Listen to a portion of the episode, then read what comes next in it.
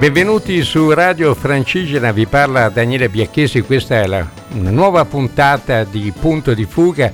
In queste ultime trasmissioni abbiamo allargato il viaggio ai luoghi del dissesto idrogeologico. È un viaggio che avevo percorso molti, moltissimi anni fa e che è ancora incredibilmente attuale dal punto di vista editoriale, culturale, giornalistico, abbiamo parlato del Vaillant di Porto Marghera e di altri luoghi. Quest'oggi torniamo nuovamente nel luogo del dissesto più ampio, cioè il fiume Po e l'alluvione del 1994, una delle tante.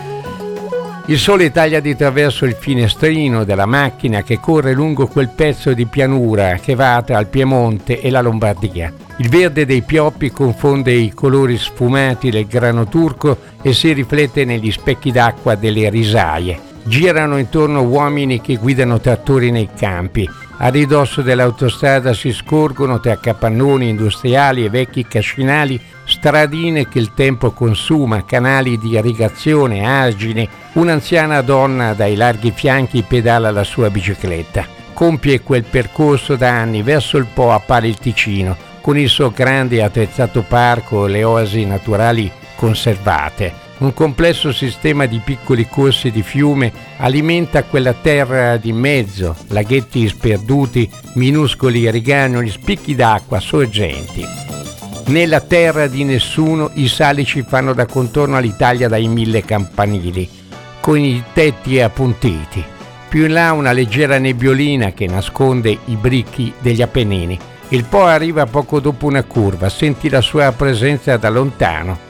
Quando le attività si intensificano, cave per il setaggio di ghiaia e di sabbia, industrie, i sapori che diventano sempre più forti, gli agini che l'uomo costruisce contro le piene sempre più alti, poco dopo un fumo bianco, denso e maleodorante esce da una ciminiera di un'industria chimica e rovina la poesia di quella campagna. L'uomo organizza la propria esistenza lungo tutti quei 600 km del fiume come una sfida. Lascio il Po alle mie spalle e entro nella zona dei fiumi piemontesi Tanaro e Bormida. L'autostrada che da Piacenza va a Torino scivola tra i coltivi segnati dai solchi del trattore. Terre di vigna, di sudore, Tanaro e Bormida si incontrano per pochi metri e si lasciano dietro terre ancora oggi incolte. Oggi dove è in atto la ricostruzione, una ricostruzione lunga e faticosa che va dall'alluvione del 1994 e quelle successive e quelle precedenti, quando nulla è stato più come prima.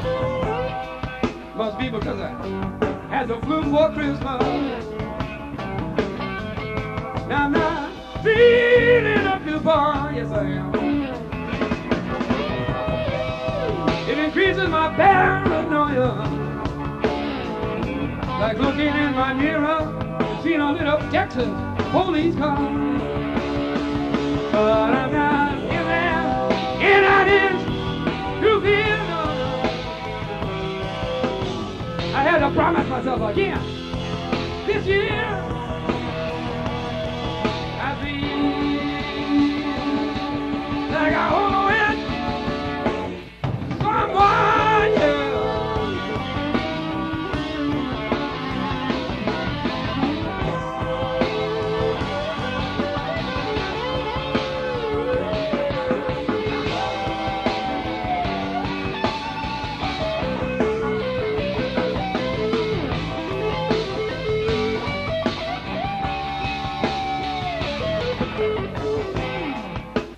to get my shit together. Gonna get down to some of that sweet southern weather.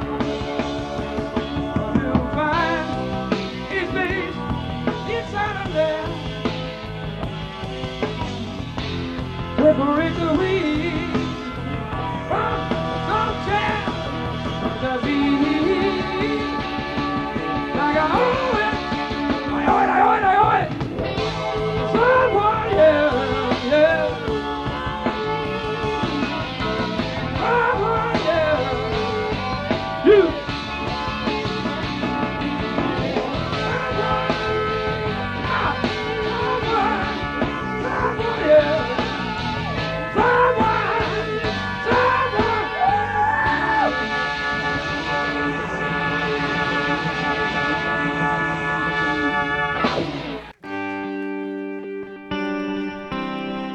Stiamo raccontando l'alluvione del Piemonte del 1994 nei luoghi del dissesto idrogeologico.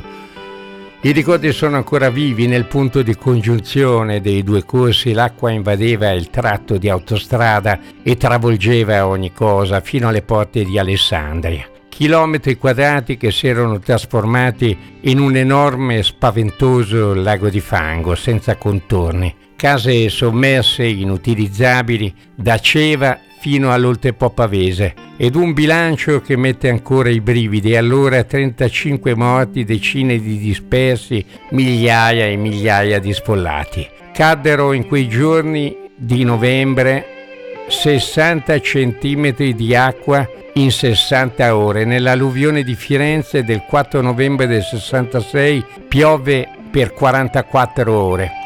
Durante l'alluvione in Piemonte molte persone vennero salvate grazie all'intervento di vigili del fuoco, di soldati, volontari della protezione civile, del soccorso alpino, della Croce Rossa, al lavoro con quello che si poteva, con mezzi anfibi, barche, gommoni, elicotteri. Altri meno fortunati dormirono sui tetti delle case con l'acqua che toccava il quarto piano. Asti, 20 km verso Torino, con l'alluvione che l'aveva colpita, che era notte, colta, impreparata incredula. Nel 1994 sembrava Firenze e in piazza del Palio emergevano solo i tetti delle auto.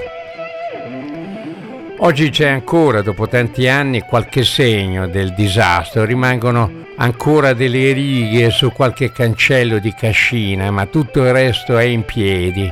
Tra i terrazzi ritagliati dalla collina sono tornate ormai da anni le vigne del Nebbiolo, del Barbera e del Moscato. L'industria del vino era tornata alla produzione. Un ragazzo che porta avanti i latte dei suoi avi mi disse allora si fanno vedere anche i clienti dall'estero quando si, ci si rimboccava le maniche delle camicie per tentare sempre di più di risollevarsi. Ma allora, nel 1994, sembrava veramente tutto finito. Le cantine allagate, le botti esplose dalla pressione dell'acqua. Il sapore del mosto che restava impregnato sui muri, sul selciato. Lo avvertivi e forse lo avverti ancora quando l'uva è lontana da pigiare, ovunque. Anche nei volti delle persone, dal Roero al Monferrato fino alle terre di Langa, che oggi sono terre straordinarie, lo erano anche allora, ma oggi sono terre di grandissima eccellenza di vino e di cibo. Sotto i pendii Alba è diversa dai tempi dell'emergenza, allora l'acqua entrava fin nei vicoli del mercato del tartufo, ogni evento ha un'immagine che diventa poi un simbolo.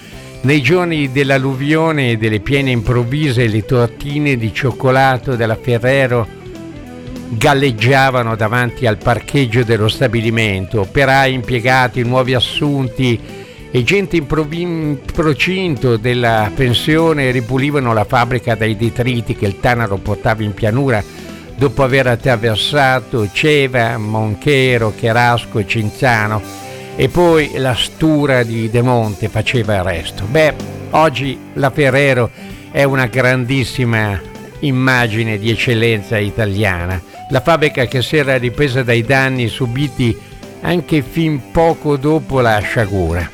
Le langhe lì vicino sono tagli nella terra di Appennino, ogni collina porta il nome di quelle antiche famiglie che si tramandano latte dell'uva, grappoli che non hanno prezzo, conoscono soltanto il duro freddo delle nebbie d'inverno e il respiro caldo di fine estate, poi maturano, il vino è dietro, dietro ad ogni cascina, dentro le vecchie botti, custodito da gente che in poche parole parla piano, la cui vita è scandita dall'alba al tramonto dagli arnesi di un mestiere antico. I castelli sovrastano i colli ancora più in là, altri colli e castelli fino al mare. Lungo le stradine assolate, i trattori frenano le macchine e lo spazio e il tempo sono rallentati dal ritmo del mosto. Una ricchezza ben distribuita e delimitata dai sentieri bianchi che rafforzano la proprietà. L'alluvione del 94 lascia ancora oggi interrogativi in parte risolti, in parte no, come spesso accade in tutte le grandi sciagure sulle colpe, sulle incertezze delle autorità competenti. Non so se vi ricordate i famosi fax della discordia. Molti anni sono passati, ma poi si è capito che da un esame attento di tutti gli atti giudiziari tratti dalle inchieste che la magistratura aveva fatto fin dal 1994 emerso che la sciagura, come tutte le sciagure, erano prevedibili. La protezione civile era stata informata in anticipo allora ma nessun provvedimento era stato preso. Il 3 novembre del 94 alle 16.30 l'assessorato alla difesa del suolo della regione Piemonte inviò via fax una nota. Avvertiva che tra sabato e domenica si sarebbero intensificate le precipitazioni scrivevano fino a raggiungere intensità tale da provocare possibili dissesti di carattere idrogeologico. E allora uno, dopo che si legge quel fax, dovrebbe dire, vabbè, che facciamo? Cerchiamo di avvisare la popolazione. E invece no.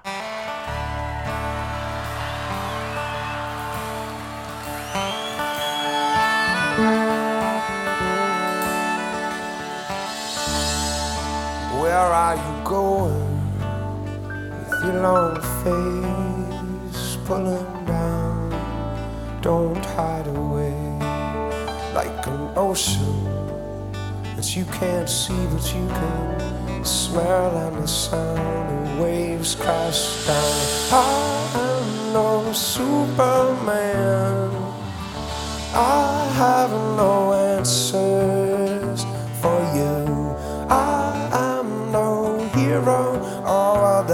sure. But I do know one thing that's where you are, is where I belong. I do know where you go, that's where I wanna be. Where are you going?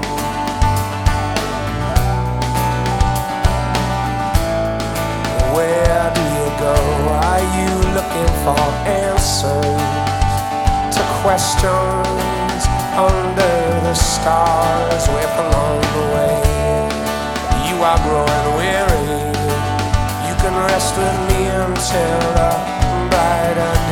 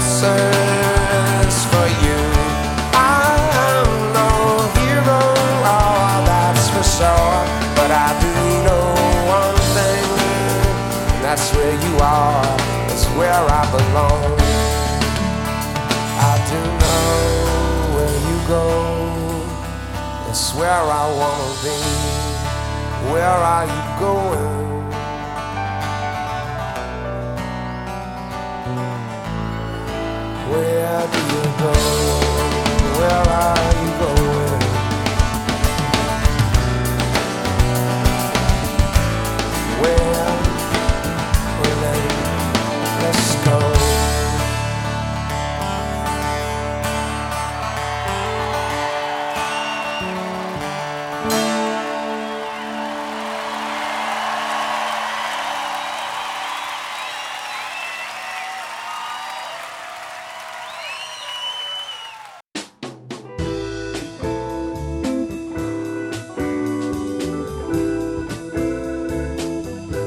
Vi stiamo raccontando su Radio Francigena ciò che accade nel 1994 in quella lunga fascia tra Piemonte e Lombardia nella alluvione del 1994 e ci stiamo chiedendo, come lo abbiamo fatto per il Vaillant, per Marghera e per altri luoghi che abbiamo fatto, abbiamo toccato e che naturalmente toccheremo nelle prossime puntate se queste storie che vi stiamo raccontando erano prevedibili. Sì, erano prevedibili. Vi abbiamo raccontato come il 3 novembre del 1994 alle 16.30 l'assessorato alla difesa del suolo della regione Piemonte inviava un fax, cioè una nota, che avvertiva che eh, tra sabato e domenica, quindi eh, poche ore dopo, si sarebbero intensificate le precipitazioni e scriveva in questa nota che eh, avveniva, sarebbe avvenuto fino a raggiungere intensità tale da provocare possibili dissesti di carattere idrogeologico sui settori alpini centro-meridionali della regione, in particolare sull'Appennino Ligure piemontese e nella valle del Tanaro. Un altro fax viene inviato la mattina successiva, cioè quella del 4 novembre del 1994. In quel fax c'è scritto che la particolare situazione meteorologica richiede una sorveglianza da parte di enti di amministrazioni proposte a funzioni di protezione civile in relazione alla possibilità che si verificano dissesti idrogeologici dalle 20 di venerdì 4 novembre per tutta la notte un funzionario regionale della protezione civile instaurava, si dice, collegamenti costanti con tutte le prefetture di Cuneo, Asti e Alessandria, ma le popolazioni, ecco qui, non vengono avvertite del pericolo. Siamo a sabato 5 novembre quando alcuni responsabili della protezione civile vengono precettati e richiamati d'urgenza dalle ferie in previsione di queste piogge di eccezionale gravità. Intanto Tanaro, Belbo, Bormida avevano già rotto in più punti gli ageni. Nessuno se ne accorgeva, nemmeno il prefetto Claudio Gelati, che ai tempi dichiarava il bollettino si trattava in sé di un avviso di routine fatto per attivare l'allarme, non l'abbiamo diffuso perché i comuni erano già stati allertati, ma i comuni non erano stati allertati.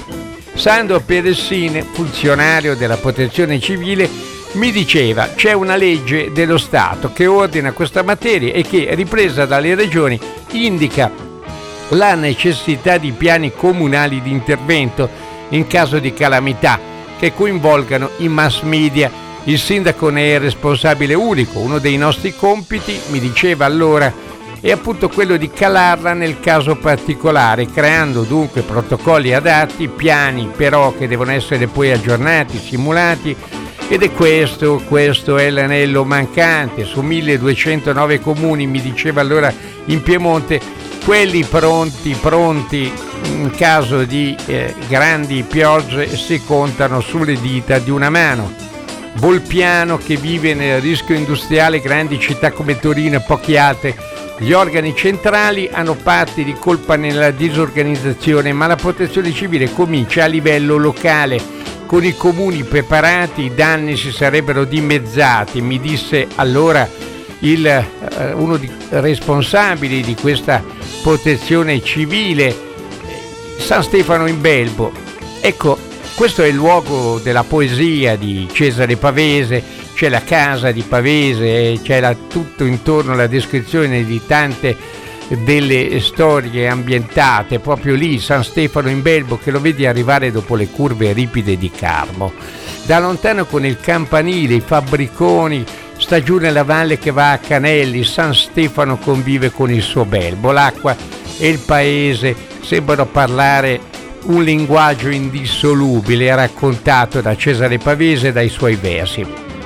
Oggi ormai quel luogo è un parco letterario, anche qui come c'è stata la possibilità di trasformare un territorio in un'altra eccellenza eh, in tutta quella zona che va da Santo Stefano in Belbo alle Langhe, eh, hanno scritto, hanno vissuto alcuni dei più importanti scrittori italiani, da Cesare Pavese a Beppe Fenoglio o Davide Laiolo, solo per ricordarne alcuni.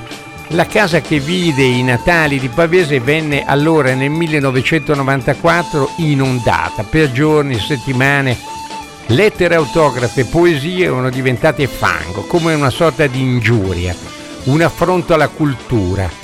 A Santo Stefano la ricostruzione è stata molto faticosa, ma ce l'hanno fatta. Al centro studi Cesare Pavese, nella casa dello scrittore, c'erano stati i segni dell'alluvione, ma eh, guardando attraverso i vetri ogni cosa accatastata, sedie rotte allora, scaffali vuoti, impolverati, dietro alle siepi scorreva e scorre ancora il belbo, con l'alveo ripulito dai tronchi mentre scavatrici allora rinforzavano gli ageni con il cemento armato.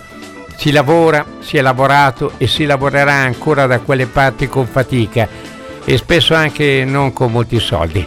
Intanto, intanto un cane abbaia la campana della chiesa suona tre rintocchi.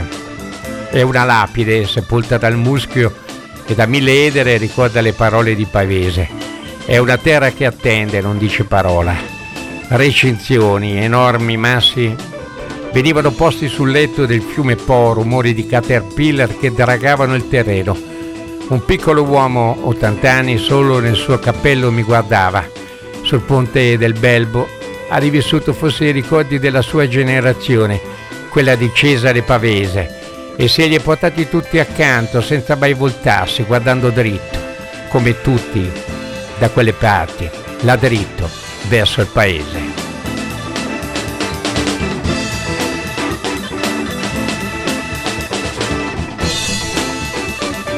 Questa è la storia di oggi di Radio Francigena, vi ha parlato Daniele Biacchesi, hanno suonato per noi dei grandi, da Frank Zappa, David Crosby, Eric Johnson, Dave Matthews, Cumberland Island.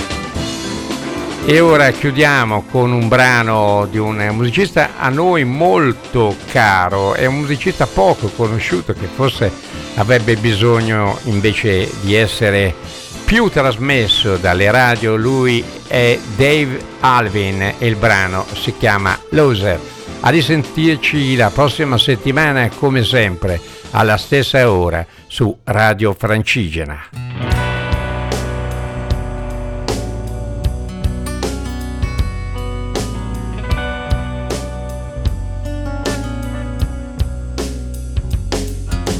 If I had a gun for every age I've drawn.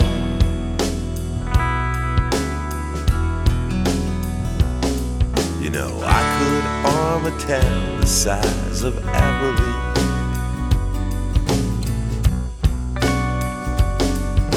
But don't you push me, baby, because I'm only in love.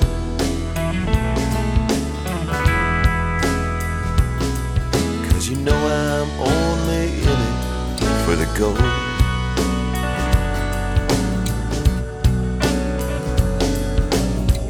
That I am asking is for ten gold dollars.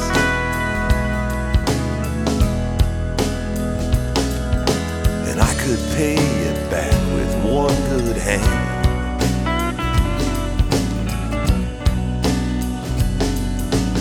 You can look around this wide world over.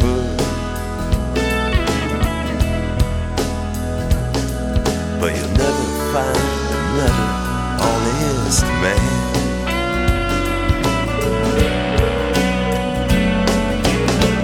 That's a fair deal in the country.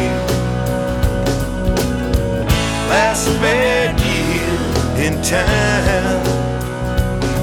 Come on, put your gold money where your love is, baby.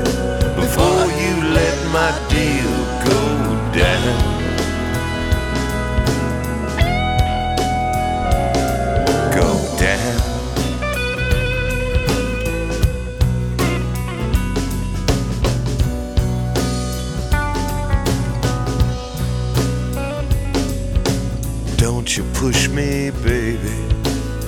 I'm moaning low.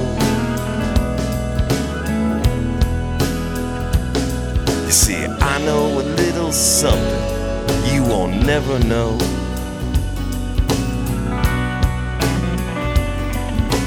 Don't you touch hard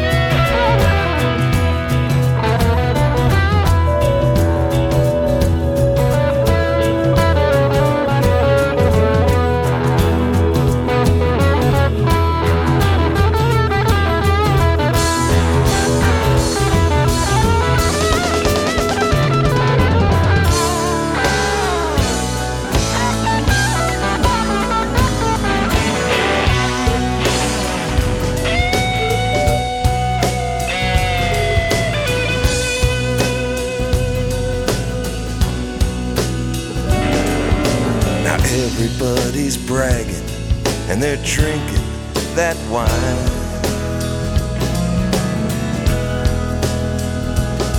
And I can tell the queen of diamonds by the way she shines. Now you just come to daddy, all an inside straight. Yeah, I got no chance of losing this time. Nah, I got no chance of losing this time.